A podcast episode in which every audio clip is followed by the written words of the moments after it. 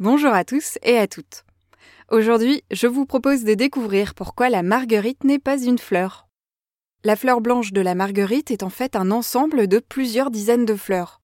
Plus étonnant encore, cette fausse fleur, comme on l'appelle parfois, est composée de deux types de fleurs différents. Alors je m'explique. Prenons le cœur jaune de la marguerite. Il est composé de toutes petites fleurs en forme de tube qui sont serrées les unes contre les autres.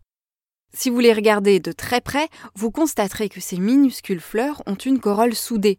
C'est ce qui leur donne cette forme en tube, et c'est pourquoi on les appelle fleurs tubulées. Les fleurs que l'on prend pour des pétales, réparties régulièrement tout autour du centre jaune, sont autant de fleurs ligulées.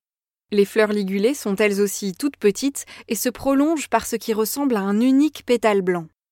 Ces deux types de fleurs comprennent à la fois les étamines, les organes reproducteurs mâles, et les pistils, les organes reproducteurs femelles. L'ensemble de ces fleurs est appelé inflorescence. La fleur de marguerite n'est donc pas une fleur, mais bien une inflorescence. Alors chez certaines plantes, on repère au premier coup d'œil l'inflorescence. Par exemple, quand on regarde du muguet, on voit bien que son inflorescence est en forme de grappe et que les fleurs sont disposées régulièrement sur un même brin. Chez les astéracées, les plantes de la famille de la marguerite, on prend souvent leur inflorescence pour une fleur unique.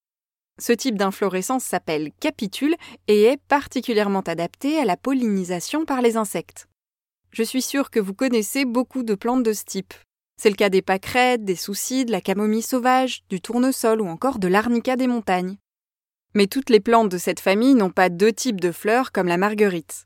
Le pissenlit a uniquement des fleurs ligulées, les fameuses fleurs en forme de pétales.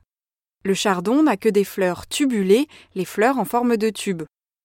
L'Edelweiss, lui, bat tous les records, car il présente un capitule lui-même formé de plusieurs capitules, chacun composé de fleurs en forme de tube.